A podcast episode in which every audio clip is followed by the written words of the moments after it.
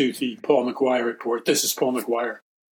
On today's program, we're going to continue to understand the money system, how money system is uh, a global system, where it came from, and where it's going in terms of not only Bible prophecy, but the global reset. So, in doing that, I want to just recap briefly uh, the, the sinking or the implosion of that small submarine, the Titan, and how it relates to the uh, sinking of the Titanic. So, in the sinking of the Titanic, uh, J.P. Morgan uh, basically owned the company that built the Titanic, and he financed the Titanic. J.P. Morgan was one of the wealthiest individuals in the world, and J.P. Morgan invited a number of very big uh, billionaires, some of the world's other wealthiest men, to join him on the Titanic uh, for a special meeting.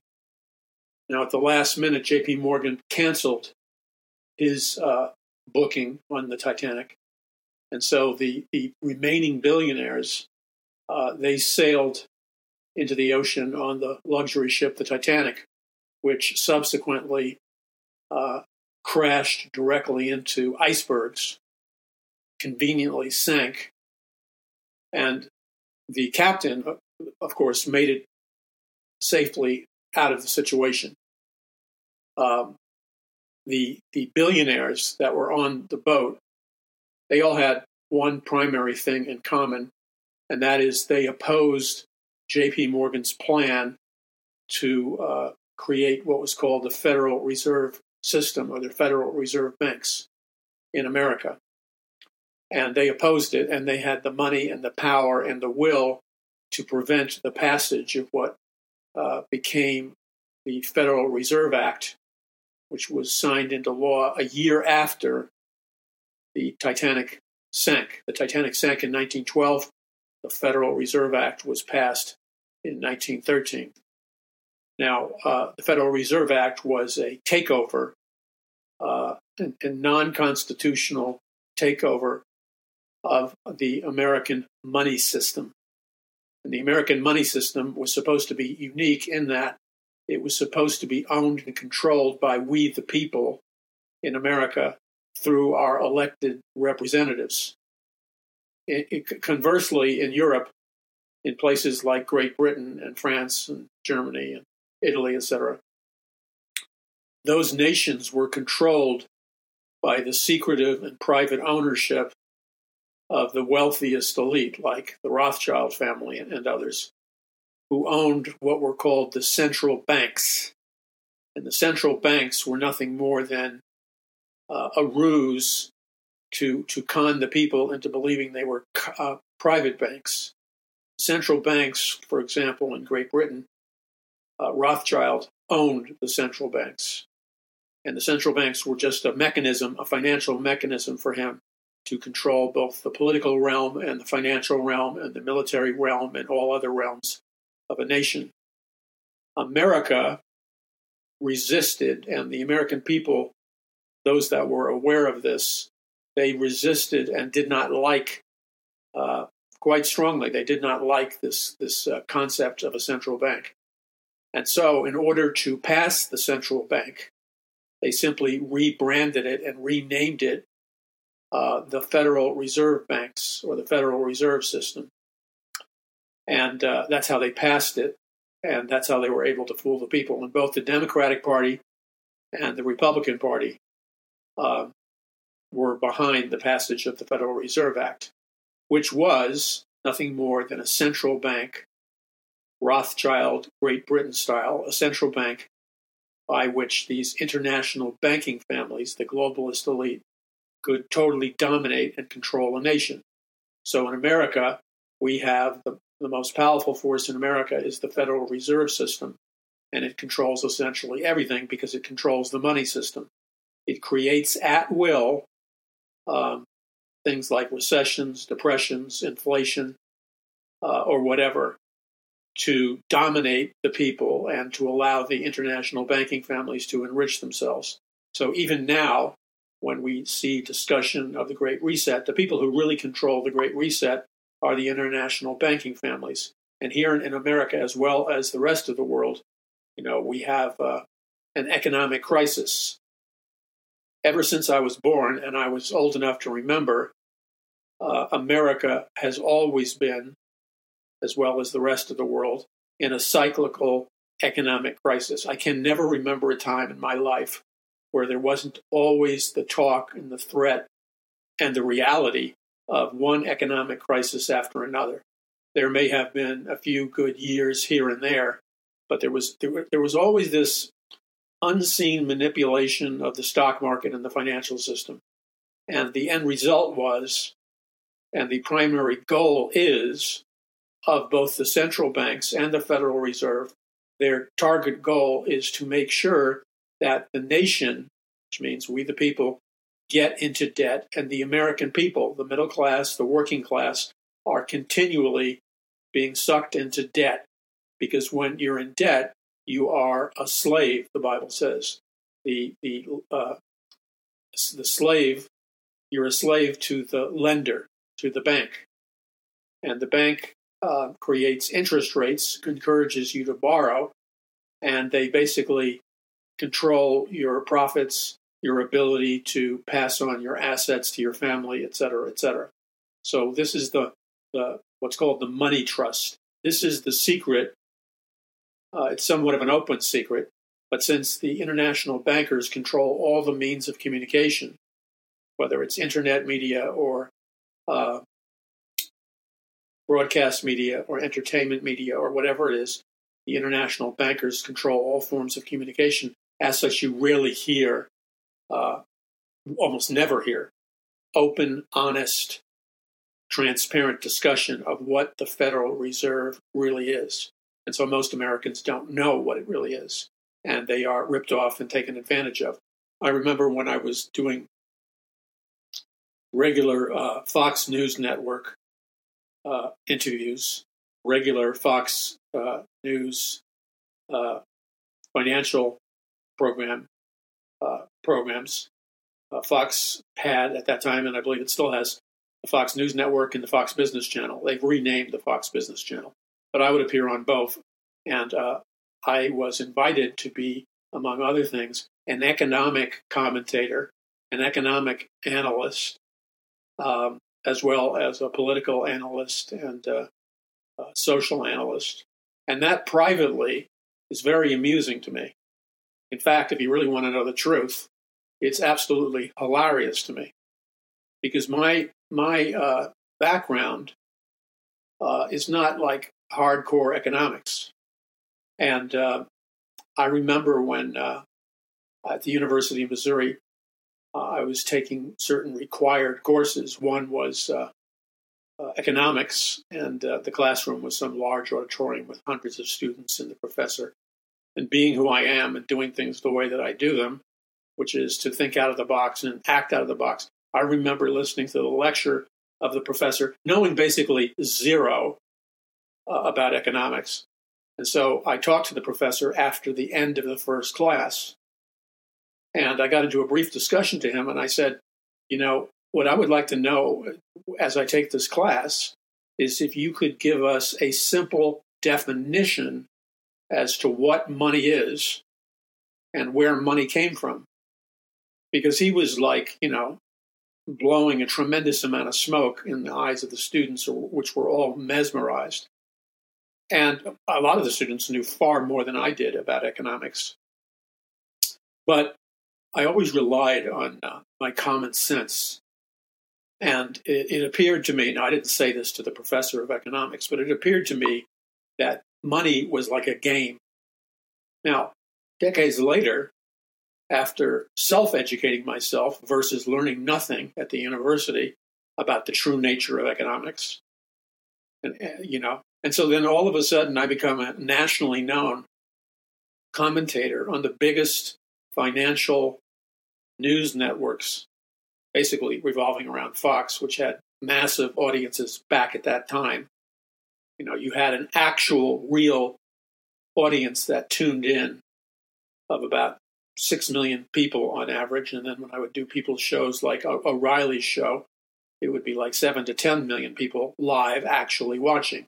Now, Fox's numbers and everybody else's numbers have gone down seriously since that high point.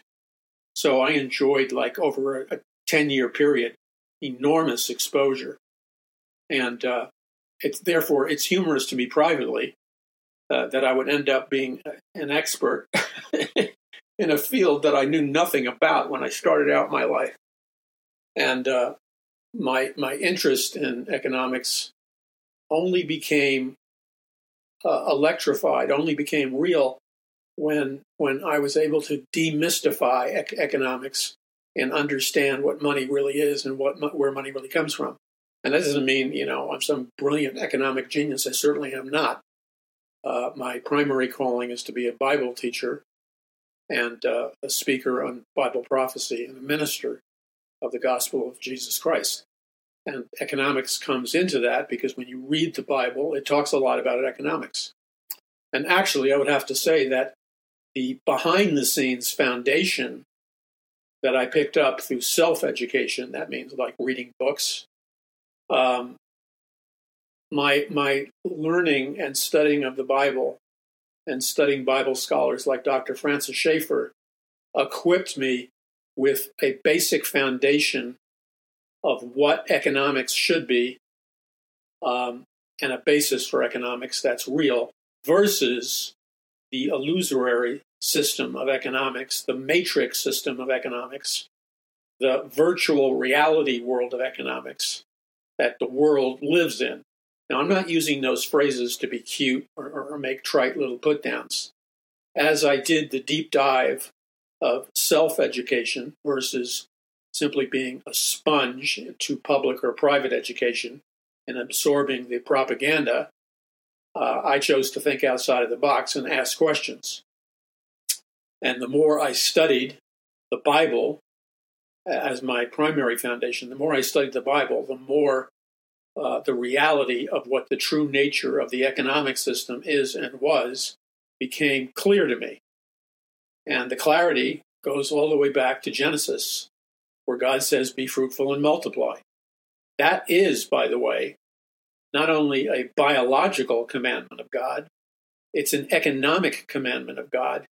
And if you study and meditate and read other scriptures in the Bible, God will open up your eyes supernaturally to the reality of economics on a far more powerful level because the foundational precept of understanding economics is you have to come to the place where you understand economics is simply not a matter of a set of principles. It's not a matter of simply uh, a set of mathematical quotients and percentages and uh, uh, an analysis of you know like how much oil, uh, how, what's the cost of energy, uh, the the cost of warfare, and things like that. Economics, at its root, is a spiritual system, and until you understand that, you will be clueless uh, and re- remain clueless because you don't even have the beginning of wisdom if you don't understand that the root of, of money, the root of uh, economics is that it's a spiritual system. Now, God, the biblical God, institutes his system, which is the true system of economics.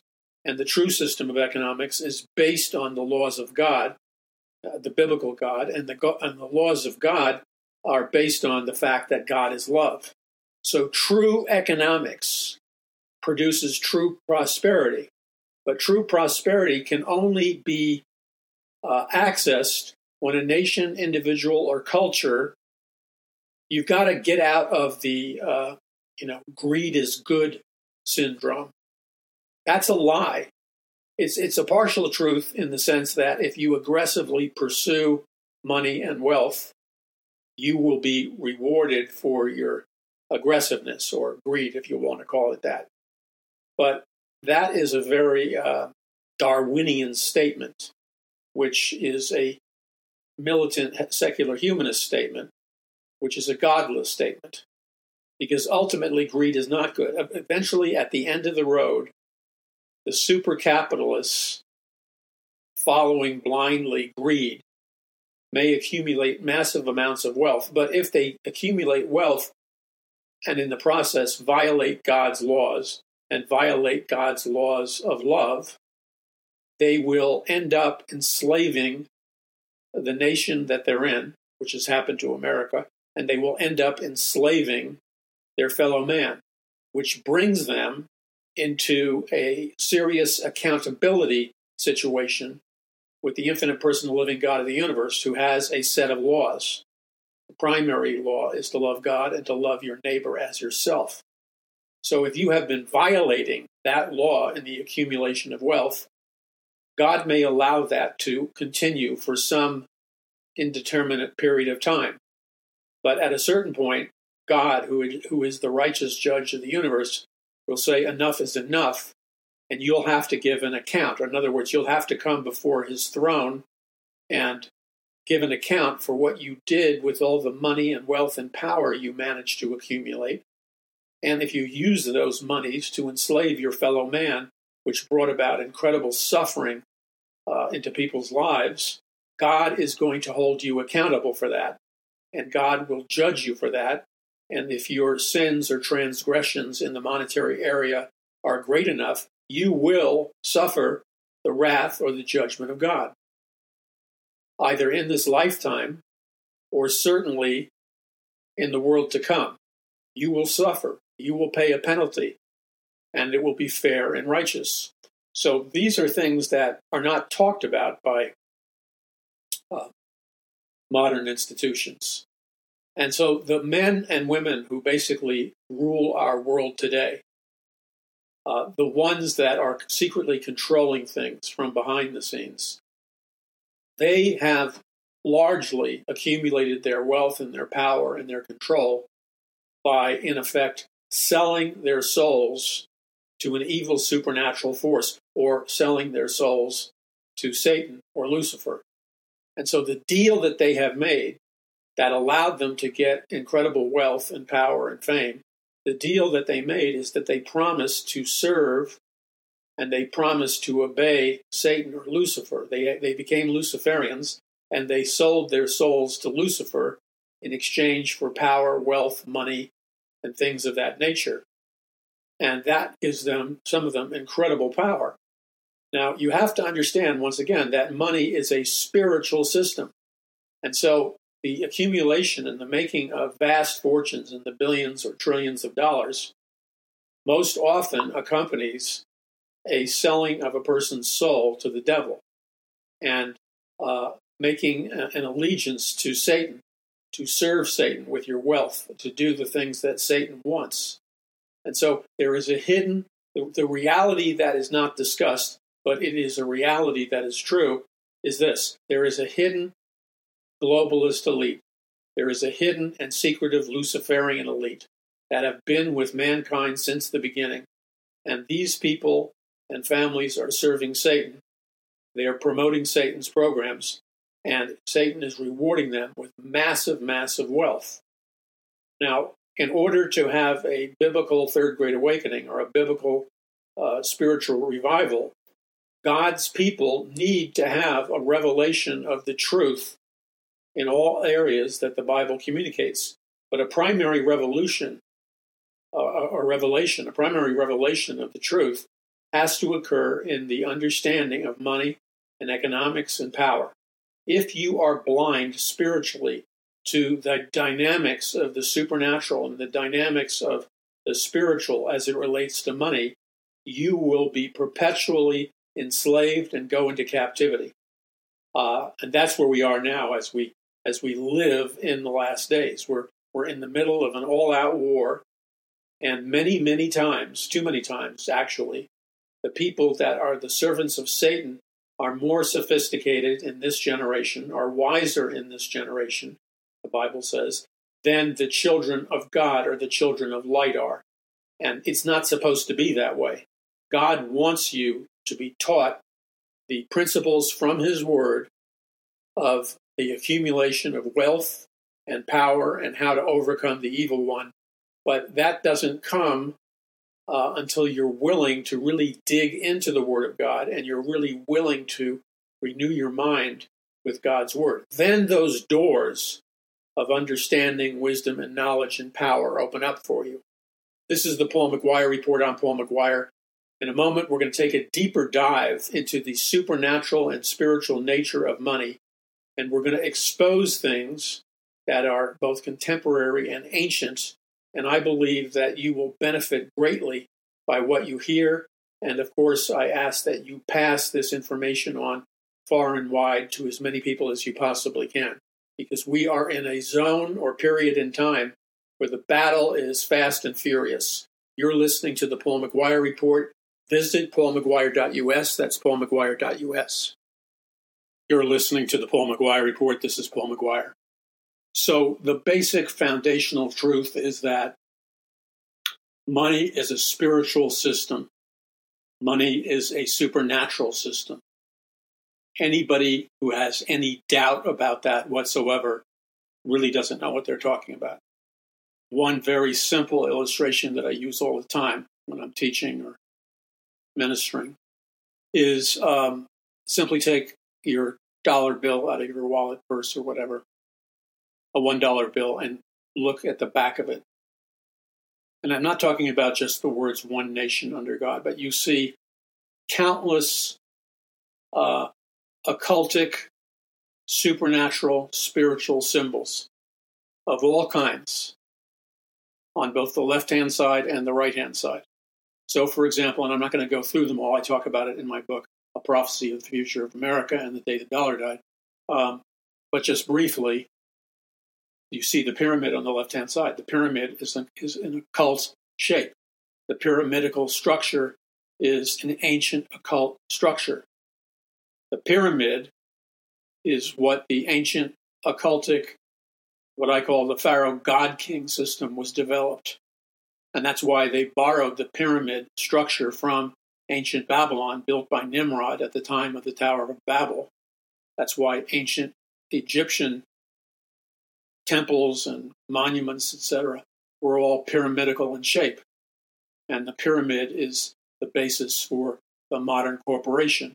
And by the way, the modern corporation is built after an occultic uh, managerial flowchart system, which is what the pyramid is. So on the bottom of the pyramid on the dollar bill, it says Novus Ordo Seclorum, which means New Order of the Ages or New World Order. Today, that's called New World Order is now called the Great Reset. So, New World Order is the Great Reset. They just changed the name to, to make it more marketable. Um, and then you have uh, a little bit higher up in the pyramid on the back of a US dollar is the all seeing eye of Lucifer, sometimes referred to as the all seeing eye of Horus. Then on the right hand side, you have a bird that a lot of people think is an eagle. It's not an eagle, it's a, a picture of the legendary phoenix bird. The phoenix is a well known occultic symbol. And if you understand the philosophy and the occult framework that birthed a good percentage of our nation, Sir Francis Bacon, who was head of the Rosicrucian movement, one of the world's most powerful occultists, despite the fact that he masqueraded as somebody who believed in the pure logic and reason of science, uh, he believed that America was, was destined to be the head of the New World Order or the head of the new Atlantis. And the phoenix represents that because in occultic legends, the phoenix represents the old order that has to die. So in ancient occult legends, the phoenix dies by burning up in flames, and out of the ashes of the flames, a new world order is birthed. And this is from Sir Francis Bacon and other occultists. And then there are many, many other uh, occult symbols, numbers, et cetera, et cetera, on the back of the U.S. dollar. So if you if you try to maintain the position of just being a pure secular humanist economist, you're an idiot because all over the dollar are occultic symbols. including In God We Trust. But that was just placed there to pacify Christians who wouldn't do their homework. So the same thing is true when you go down to Wall Street in New York. You see the statue of that giant bull. Now, that giant bull on Wall Street, the statue, the bull represents Baal, B A A L, and it's a symbol of Baal worship. So, so that is a signal to you, if you know how to read the symbols, the occult symbols, that's a symbol to you that um, the monetary system is at its spiritual foundation or its supernatural foundation. It's all about the worship of Baal. That's why you have the bull, uh, you know, charging forward, like in a bull market economically. But in in ancient Canaan, with the Canaanites and other uh, pagan tribes, the people would sacrifice or have their children burnt on the fiery altars of Baal. And they were, were, that was their occultic way of seeking Baal to to bless them and provide for them financially in other ways. They would sacrifice their own children and burn their own children alive on the altars of Baal. And when ancient Israel, when the children of Israel were in a backslidden condition, which happened on a cyclical basis throughout history, when they were backslidden, they too, the children of Israel, would worship at the altars of Baal. They would forsake the true God. They would violate the covenant that God made with the children of Israel. And they would participate in Baal worship and burning their own children alive on the altars of Baal.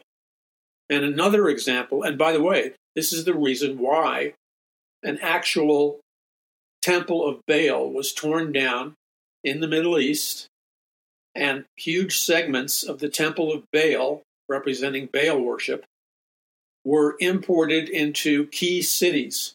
And two of the key cities were London, England, and the other was in New York City. So if you go down near where the mayor's mansion is of New York City, you can see the imported, uh, a large segment of the Temple of Baal uh, reassembled on the grounds of the mayor's house in New York City, representing, of course, Baal worship. Why is that the case in both London and New York City? Because behind these are also these are not just cities. New York City, among other cities, and London, among other cities, are occultic power centers. And the occultic power ultimately that they're drawing upon is Baal, or the female form of Baal is Ashtaroth. And Ashtaroth worship usually revolves around sexual immorality or uh, the merger of sexuality and occultic worship because uh, throughout different civilizations, Ashtaroth worship, female goddess. They would have temple prostitutes, and I don't need to go into the to, into the specifics, obviously, but you can you can figure out what would have happened in the temples of Ashtaroth, which, by the way, would be in under the names of different famous historical female goddesses, but they all go back originally to Semiramis, who was the wife of uh, Nimrod, who was the builder of ancient Babylon and the Tower of Babel. So, this occultic power and this willingness to serve Lucifer in exchange for power, sex, money, fame, fortune, or whatever. Now, our monetary system, and going back to the uh, central banks, going back to the Rothschilds and the Rockefellers and many of these other uh, globalist elite multi billionaire families, many of these families or many of these individuals were heavily involved in occultic worship. So, for example, the Rothschild family uh, was very much involved in the Illuminati. And the Rothschild family helped finance the Illuminati. And the Rockefeller family financed all kinds of occultic things, as well as the other super richest families in the world who became board members of the Federal Reserve Board in America, which took over our monetary supply and put our monetary supply and the control of our money into the hands of what can be described as an occult or Luciferian globalist elite. Now, that takes us back, as we discussed the other day on the Paul McGuire report, that takes us back to the time where the, the, some of the world's wealthiest, richest, most powerful men were secretly meeting on Jekyll Island off, off the coast of Georgia. And what they were meeting about was they were plotting and planning out how they were going to take over the money supply of the United States of America and steal the control and ownership of the American money supply. They were going to steal it by by having by corrupting our elected representatives and creating a completely unconstitutional Federal Reserve banking system or Federal Reserve system, which is built on occultic principles that go back to ancient Babylon. Some of these occultic principles are uh, loaning money at interest rates and profiting illegally. Another occultic principle is printing money from nothing. In other words, you're printing dollar bills, but they're backed by nothing but a promise from the Federal Reserve.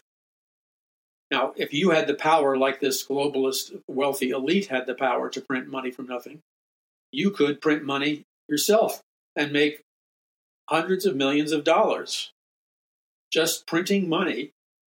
And it's all based on a bluff that you have something tangible to back it up.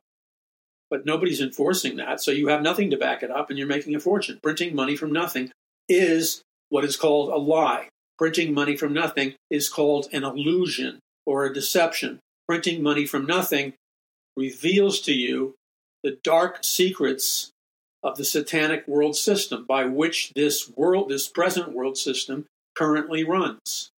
Printing money from nothing, ultimately, when you analyze it at its highest level and you do your homework, when you analyze the occultic uh, principle of printing money from nothing, you recognize that this is not merely an economic system, this is a system based on the ancient Luciferian alchemical magic.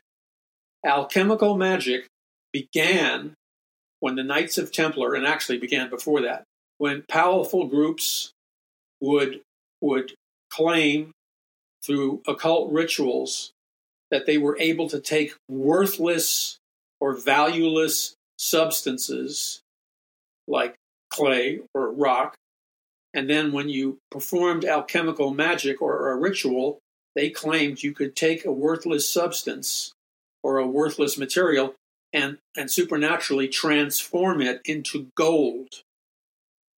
So the, the idea that you take something that's worthless, a material that's worthless, and pass it through an occult ritual or alchemical magic, and then it becomes gold, is the basis, it's the secret hidden foundation of our money system.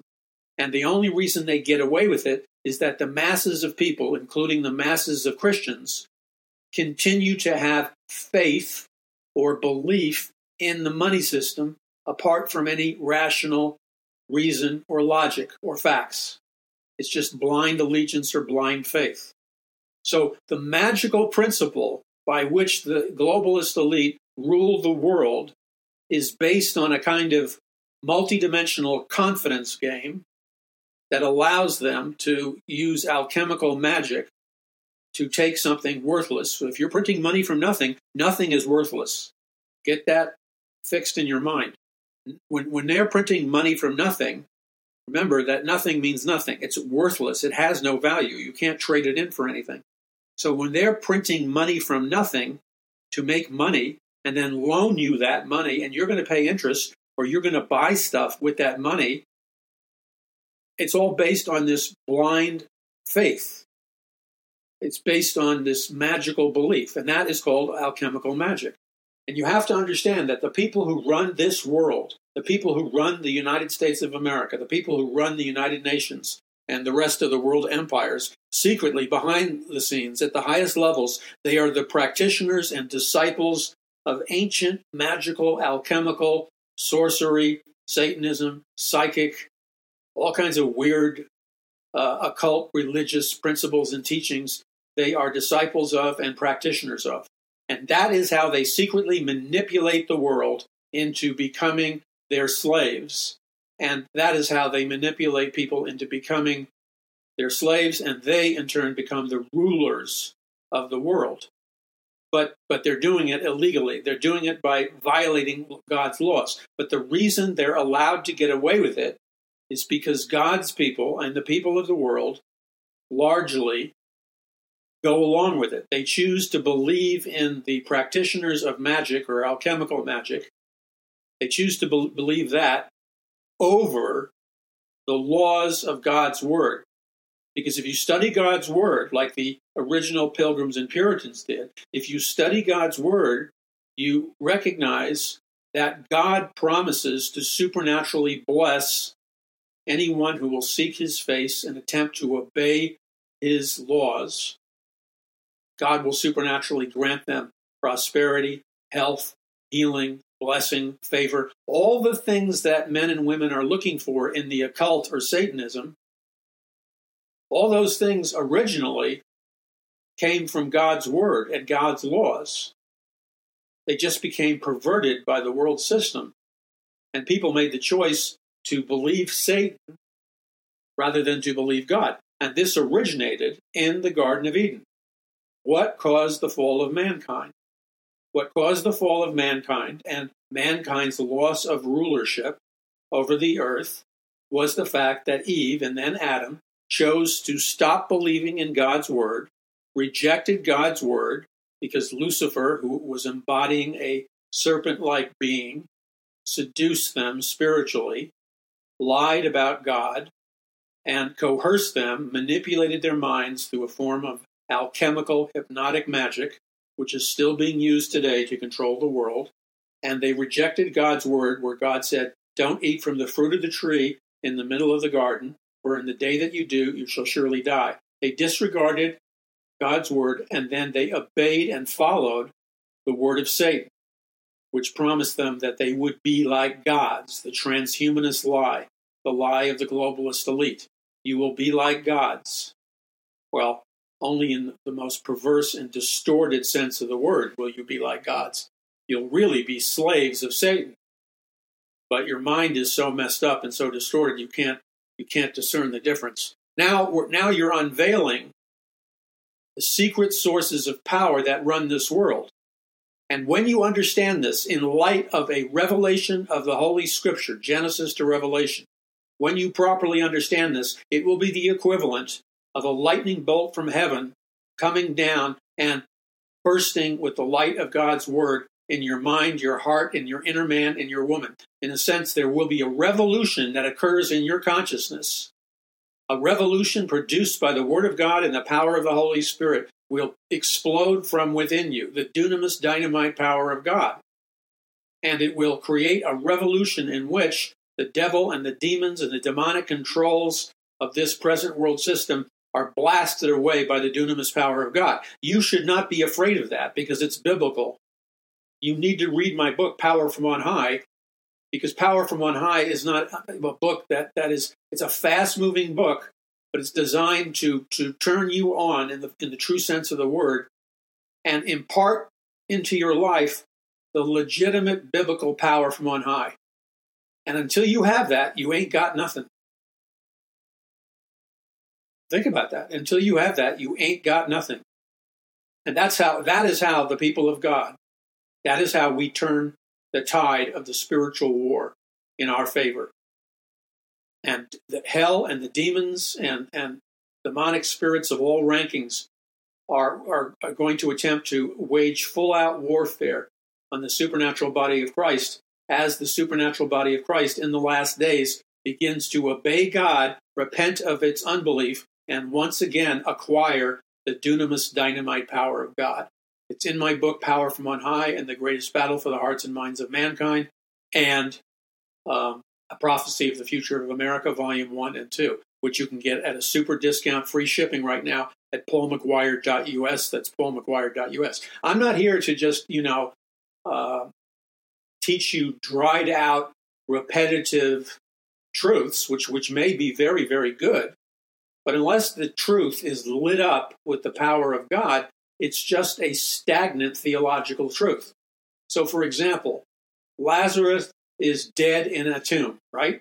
In the New Testament account. Lazarus is dead in the tomb. Jesus is walking around, right? But Lazarus is still dead in the tomb when Jesus is walking around. The truth and the theological reality of Jesus Christ, the Son of God, walking around and then coming to the tomb of Lazarus, where, where Jesus discovers that Lazarus is dead, it is at the point when Jesus thunders out of his inner man, Lazarus, come forth, that the dunamis power of God transmits out of Jesus Christ's body. And like an electrical force, it blasts Lazarus and the resurrection power of God, the same power that resurrected Jesus Christ from the dead, automatically activates in the body, soul, and spirit of Lazarus, and he obeys the words of Jesus Christ. And he was dead, but in a moment he comes alive and he comes forth. Lazarus was dead and he is made alive by the supernatural power and authority of Jesus Christ. It is the same supernatural power and authority of Jesus Christ that Christ commanded his disciples in the New Testament. That's why he commanded them to go to Jerusalem and tarry in Jerusalem until the Father sends them power from on high or clothes them with power from on high. The reason the church in America has been on the retreat until now and across the world is because largely the church in America has been trying to do the works that God has commanded us to do, but they have made the fatal mistake of attempting to do those works in the power of human ability and the power of the flesh and in the power of human strength. And you're always going to come up short if you're trying to do the supernatural works of God and Jesus Christ on your own power. You're going to flatline. Now, once the church reacquires power from on high or the power of the Holy Spirit, as it was intended to do in the Bible, then as we become alive and supercharged with the power of the Holy Spirit and renew our minds in the authority of God's Word, at that moment, we come alive. And as we come alive, the virtue of Jesus Christ, the power of Jesus Christ begins to light up from within us. And that power begins to flow out of us supernaturally it flows out of us into the physical, real world all around us. And changes that were previously impossible now become possible. There's a power shift in the invisible realm, which results in a power shift in the physical world realm. And all of a sudden, God's people are not a reproach and they're not fourth class citizens. All of a sudden, God's people are anointed once again, like they were in the first Great Awakening and the second Great Awakening. God's people are anointed. They rise in the power of the resurrection. They operate within the parameters of the authority of God's word, which means they must have a solid foundational biblical worldview. They can't go astray on the reservation, just teaching any kinds of, of nonsense that ends up being occult stuff. They have to stay true to the Word of God. That's what God commands them to do. And if they will do those things, those are the conditions for the release of incredible blessing outlined in Deuteronomy 28, verses 1 and 2, where God says, Don't worship idols or false gods. Number one. Number two, hearken diligently unto the voice of the Lord thy God. That means obey radically and instantly the word of God. And if you'll do these two things, God says, there's this massive list of blessings that are poured out on God's people and that will be poured out on you. You can acquire this, it's free, but you have to exercise your faith in God and you must attempt through the power of the Holy Spirit to walk in the ways that God has commanded. If you will do those things, nothing is impossible with God. So, no situation, listen to me, no situation that you may be presently stuck in, no trial that you may presently be enduring, no difficulty that you may presently be wrestling against, is it, it, you never come to the place where it's impossible to overcome defeat, or at the very least, you receive the power to prevail and overcome. My grace is sufficient for thee. So there's no scenario in which you will not either receive the grace of God to endure, my grace is sufficient for thee, or the power of God to overcome.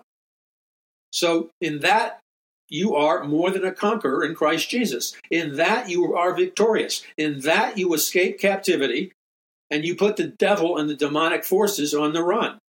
The globalist elite and the Luciferian elite are not all powerful. God has them on a leash. What he's waiting for is his people to get in alignment with his word.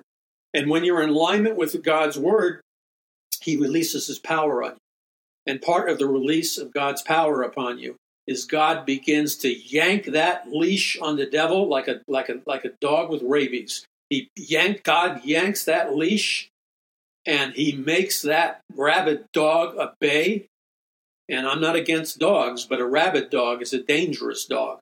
The devil is rabid, but the devil, unlike dogs, the devil cannot be cured of his rabies. He's a sociopath. He's a psychopath. You always got to remember that. The only thing that the devil will respond to is your faith in the authority and power that Jesus Christ has given you.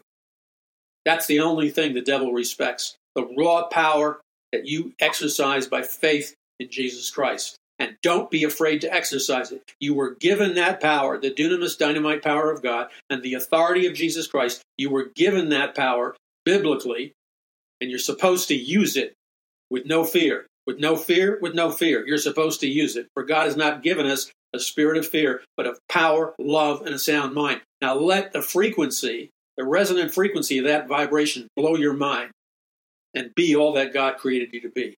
Be all that God created you to be, and you acquire that by faith in His Word and receiving His forgiveness through the blood of Jesus and by being born again and asking God to live inside you and take up residence inside your inner man or inner woman.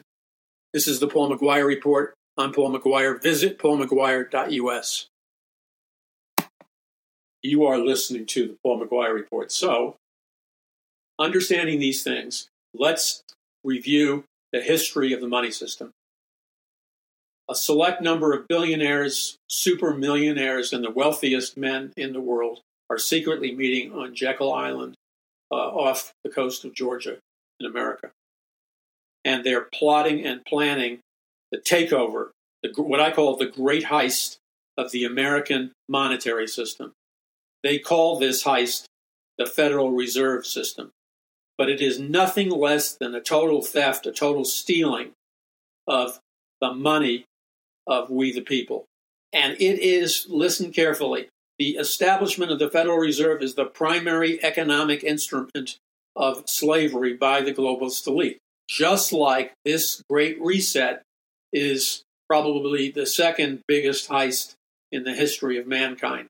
The Great Reset is not about your prosperity or your freedom. If you believe that, you deserve to have everything you have stolen from you by the elite and you deserve to go into captivity and be a slave. Yes, you do. If you're so stupid, if you're so deliberately brainwashed, if you're so insistent about ignoring the principles of God's word and applying them to your analysis of the contemporary situations, if you steadfast, steadfastly refuse to listen to what God is trying to tell you and warn you about, then you deserve what comes down. The Great Reset, it should be called the Great Captivity. Are you listening to me? The Great Reset is the Great Captivity. It's a theft of your life, your children's life, and your grandchildren's life, should the Lord tarry. It's a total theft. And the, and the manifestation of the theft, the proof of the theft is they held their secret meetings on Jekyll Island right on top of a very mysterious, very large Indian burial ground. These Indians that had their burial ground on Jekyll Island Strangely enough, when they began to see the skeletons of the Indians, the skeletons of these strange genetic Indians were approximately um, anywhere between eight feet and nine feet tall in height. So, this Indian tribe, unlike most Indian tribes, consisted of genetic giants. Now, what we know in the Bible regarding genetic giants is genetic giants is a gigantic clue, no pun intended, into the fact that the giants of old that were the Canaanites and occupied Canaan, the giants of old were fallen angels that descended to the earth and impregnated human women. when the human females were impregnated by the giants of old, they give they gave birth to what were called the Rephaim, and then they became the Nephilim. This means they they were the children of hybrid or mixed DNA. The illegal, according to God's law, the illegal mixing of human DNA with fallen angel or de- demon DNA. And this is where you get the term Illuminati bloodline families.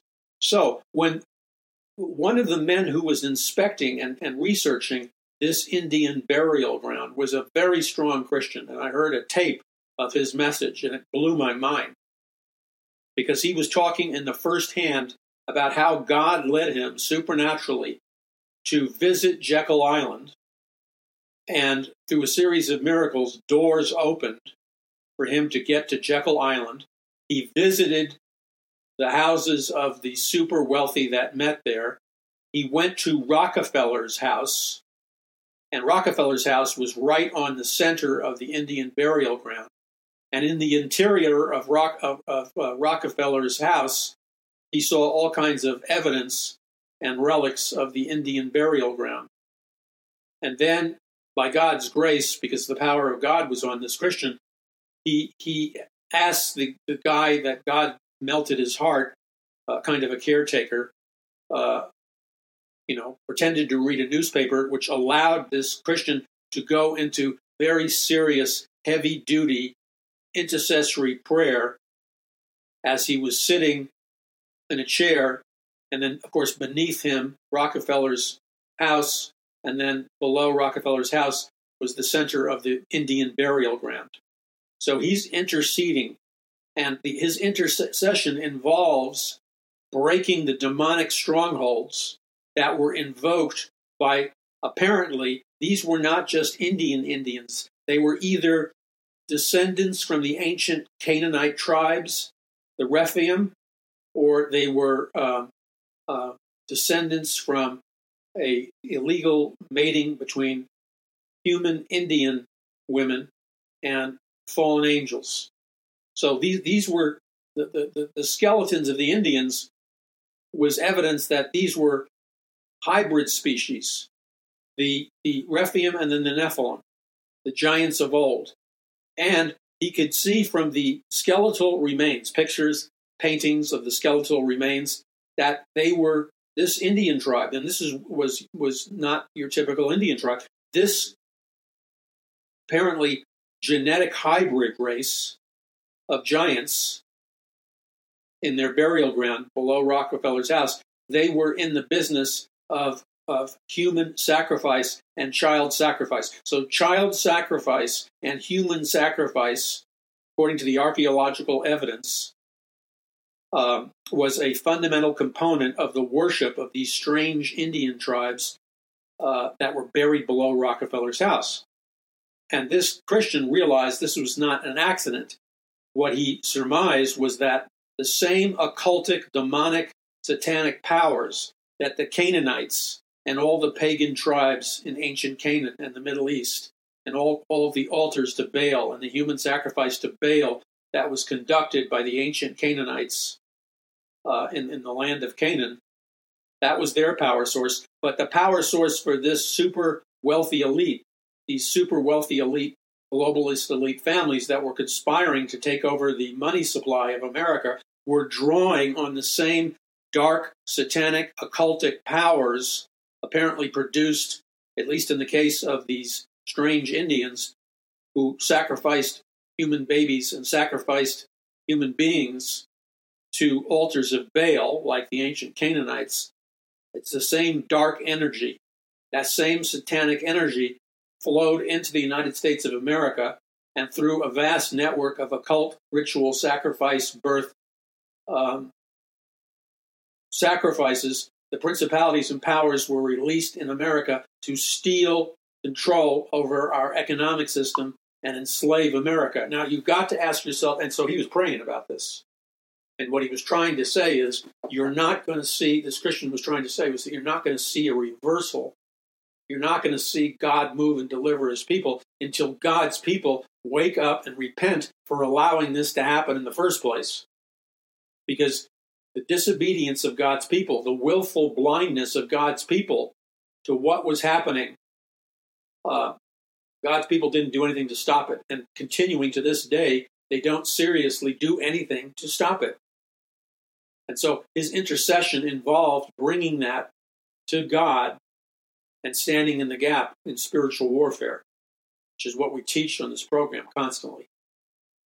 So, if what he was trying to say is, if you want to see a major transformation in America, and the blessing of God return to America, and an outpouring of God's grace, and if you want to see a true biblical revival and a true biblical third great awakening, you cannot ignore the occultic demonic systems that were deliberately embedded into America by super wealthy, powerful families that, that draw their power, their wealth, their strength from their Luciferian and secretive worship, the same worship that was conducted by the Canaanites and the heads of these Pharaoh God King uh, super civilizations that the relics that are left over from around the world. You see, now this is why the Smithsonian uh, hides all this stuff.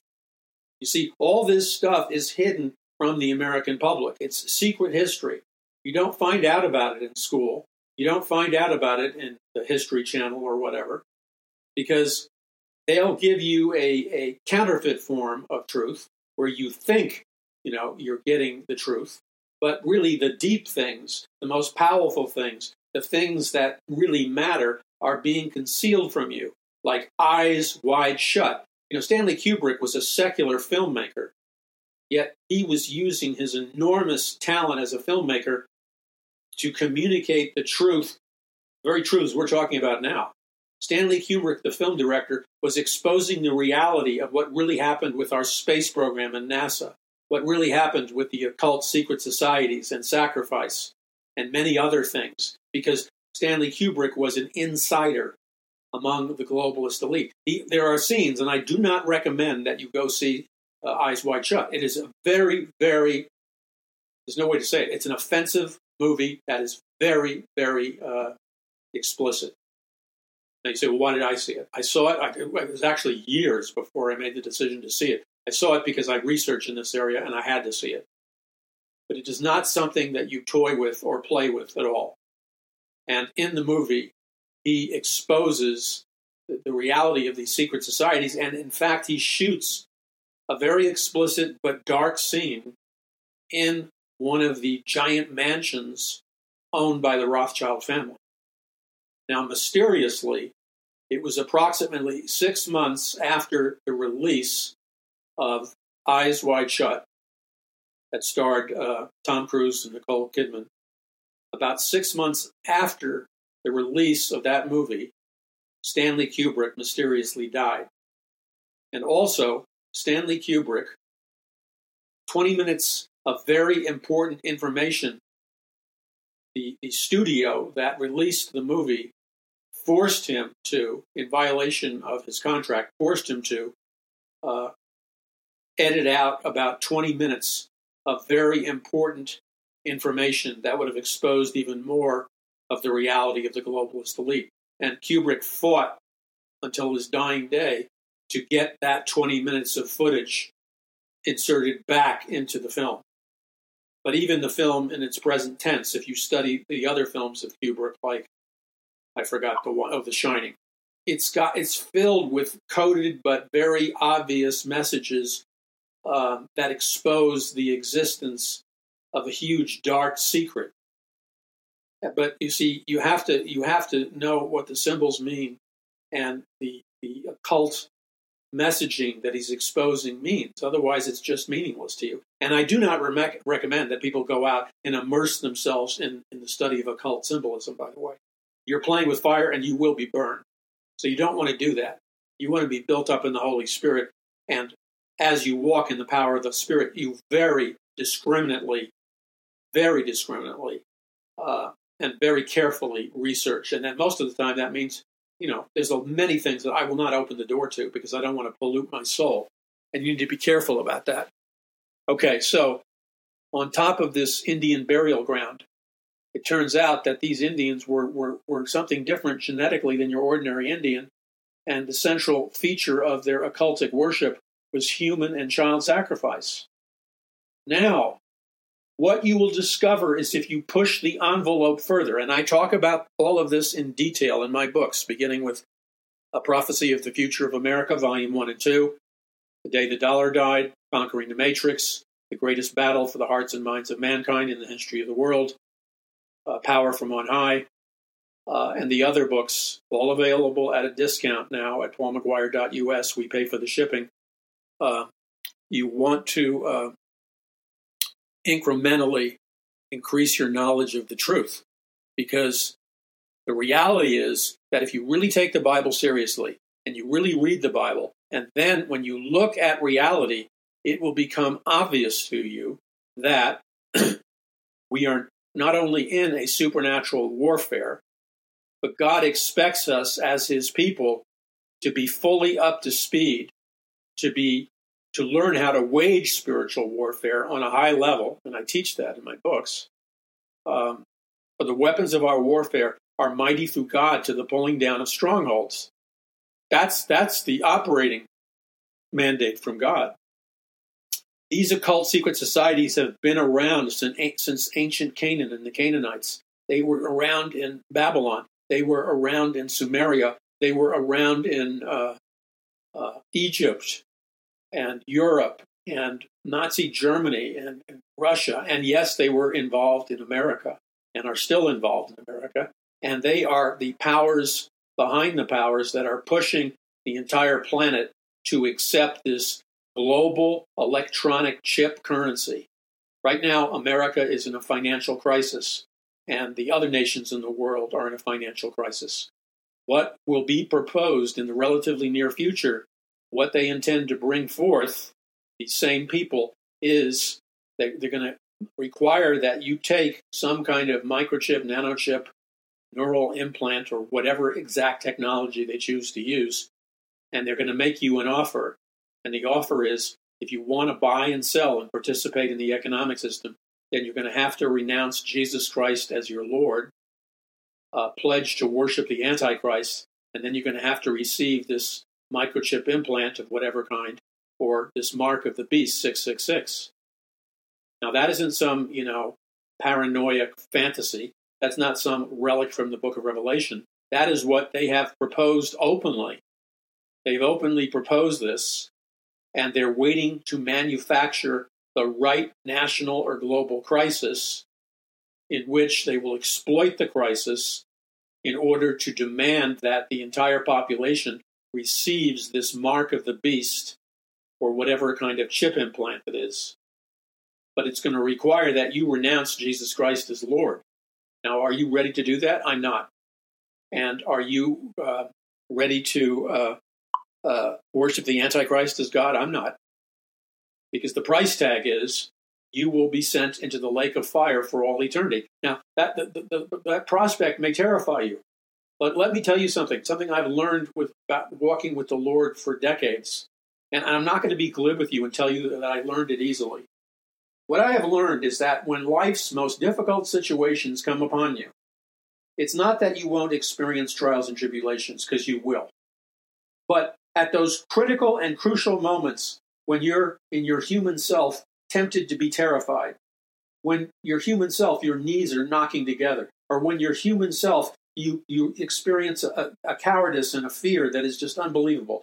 And, and don't fake it, okay? The reality is we're all human, we're all vulnerable to this. But what I have experienced throughout my walk with the Lord for decades, what I've experienced is that every time that I have been in, in a danger zone, with no way out. I have seen God supernaturally either deliver me or supernaturally give me the supernatural power from on high to, to, to bring me into a fearless state of mind where the presence of God supernaturally fills me, and all of a sudden I know that this power and this fearlessness is not coming from me. I know this is not because Paul McGuire is some superstar spiritual person. I know that. I'm bitterly aware of it. But I, I, unexpectedly, I remember one particular environment I was in where the spiritual battle was raging, and we were attacked by literally about 24 people who were demon possessed and part of a some kind of intelligence operation satanic mind control cult. And we had prayed. And I remember being tempted to be afraid.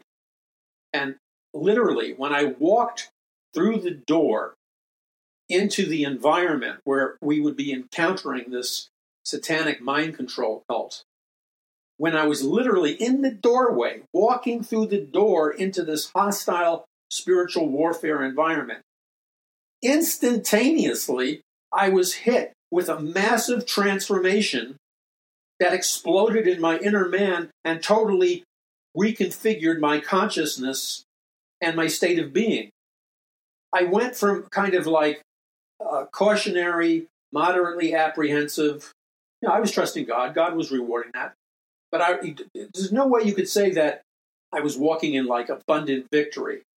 But this was a miracle. It, it never happened to me like this before. As I was walking through the door from the outside into the inside of this large environment or place where this cult was operating and that, that, that were attacking us, literally, when I'm in the door frame of the door, I am supernaturally transformed.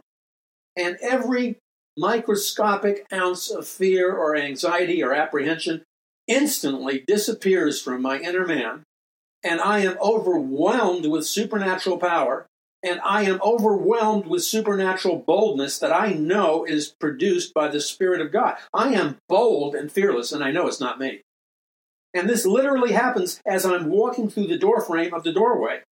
And then when I entered the hostile environment with all these demon possessed people who, I, who I'd been casting demons out of in, in previous days during the, the event that, that I was speaking at, all of a sudden, the strategy that we worked out before, I, did, I decided I was not going to follow that strategy because I was literally filled with power from on high. And I was re- literally filled with supernatural boldness a boldness that made me, in that moment when I was in that zone, I was supernaturally fearless. And I was bold. I was so bold, I, I literally walked up to the leader and put my nose up to his nose. I mean, it's not, not, not quite that close, let's say about 12 inches. And I, but I was looking him right in the face, face to face. And the boldness in me and the power that was resonating out of my inner being hit him. And he was immobilized. He was paralyzed, not because I did something that was incredible or said something that was incredible. It's just the power of God operating in me hit him on a supernatural level. Now, you, if you haven't already experienced that kind of thing, you can experience that kind of thing. The key is that you walk in boldness and you don't make it up. You, you pray, you seek the Lord. And, and if, you, if you're faithful to do that, then God will show up in your life and your circumstances in the most unexpected and overwhelming ways. I had another experience. I was on the Jim Bakker show with Troy Anderson and uh, Kevin Jessip, uh, all who I've worked with either writing books or in ministry. And, and the Lord gave me a word. And uh, I didn't recognize the extent of the fact that the Lord gave me a word, which I shared and I basically said something to the effect of that when when the Church of Jesus Christ is is afraid and is in fear, it's because they're not uh, waiting on the Lord and asking the Lord to fill them with supernatural boldness. Now, when I said this over the air, over the television uh, appearance, when I said this, there was a real anointing on the words, and I said it in such a way that was it was much more uh, uh, concise than what I just said to you now. Because what I just said to you now came from a more human remembrance place. When I said it on the television set, it was more of a word from the Lord and there was an anointing on it. And I didn't realize how powerful the anointing was. Well, somebody at Charisma Magazine saw this and they, they did a story on me and the program and the other guests also. And they, they attached in their story uh, at the Charisma website, which is massive, they attached in the story they did on that word that I had about boldness, they chat, attached a video link and a video clip of the word that I gave on the, the Jim Bakker show. This was, I don't know, four years ago, I guess. And uh, I'll try to find it and, and post it up at, at paulmcguire.com for you. So it was a supernatural word from the Lord about the need for Christians and the church to be bold in the power of the Holy Spirit. And what I said, I think, at the time was something to the effect of it, when the church is not bold, it's because it's not filled with the power of the Holy Spirit. And that boldness from God is a direct result of being filled with the Holy Spirit. So that's what I want to impart to you today as you walk like I walk in this fallen world. The way we're victorious is we, ha- we need to seek the, the Lord. And it doesn't mean we have to be supersonic Christians. It just means we got to be honest to God and cry out to God and pray, and then God will show up.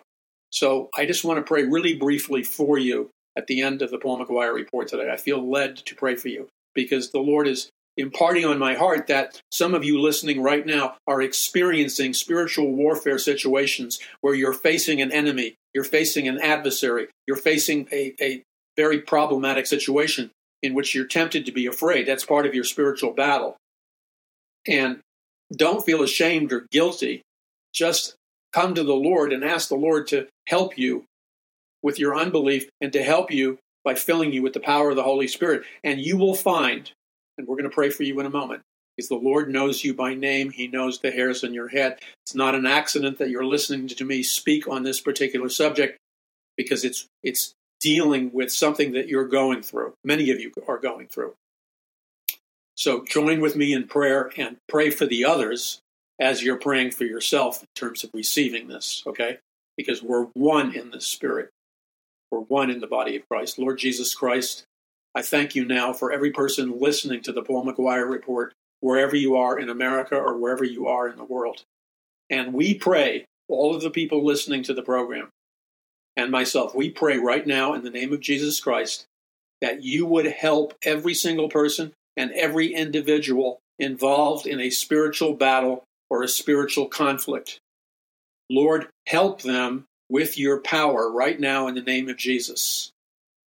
Right now, in the name of Jesus, Lord, we take authority over the spirit of fear and we strike it down and take dominion over the spirit of fear that would attempt to operate in the life of any person listening. And that includes you listening now.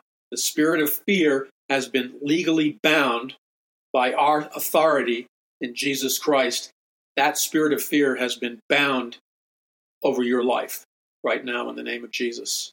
And Lord, we ask together right now in the name of Jesus that in the authority of Jesus Christ, the supernatural power of God, the power of the Holy Spirit, the dunamis, would infuse every person listening that right now in the name of Jesus, that the supernatural power of God would fill with force your inner man or inner man or your inner woman.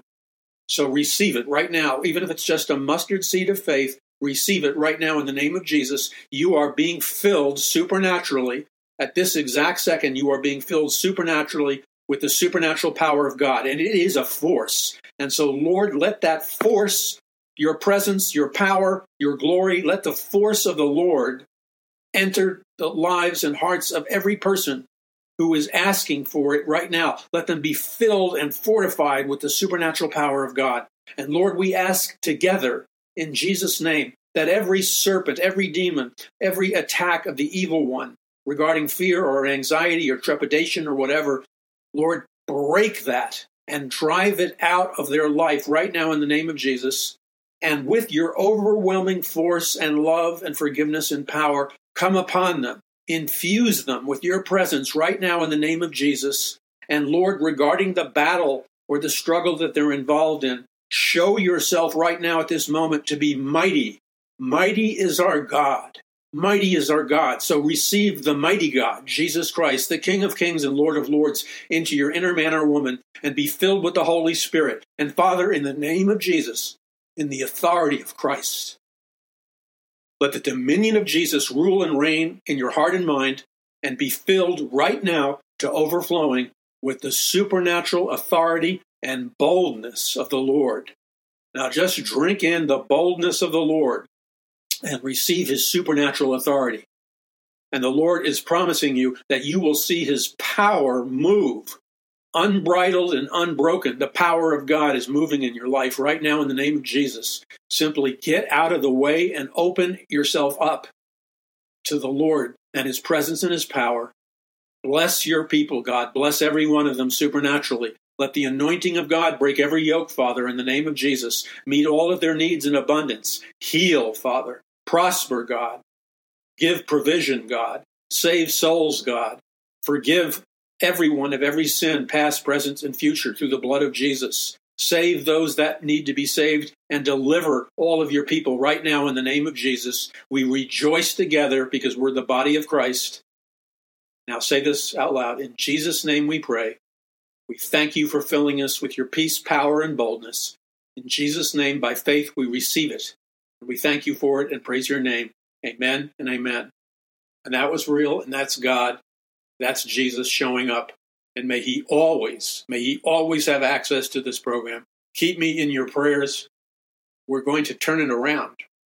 Where two or more agree in prayer, nothing is impossible for them. And so, in that spirit, the spirit of the Word of God and the power of the Holy Spirit, we close today's edition of the Paul McGuire Report. Stand with us. the Lord speaks to you about contributions, then give. Help us by signing on to our e-blast lists and spreading the links far and wide. And most of all, pray for us. Pray for me. Pray for our families. Pray for those who are part of this ministry, unseen people who are part of this ministry. We thank you for being our brothers and sisters in Jesus Christ. May God bless you beyond your wildest expectations. In Jesus' name we pray. Amen and amen. This is Paul McGuire. Visit paulmcguire.us. That's paulmcguire.us.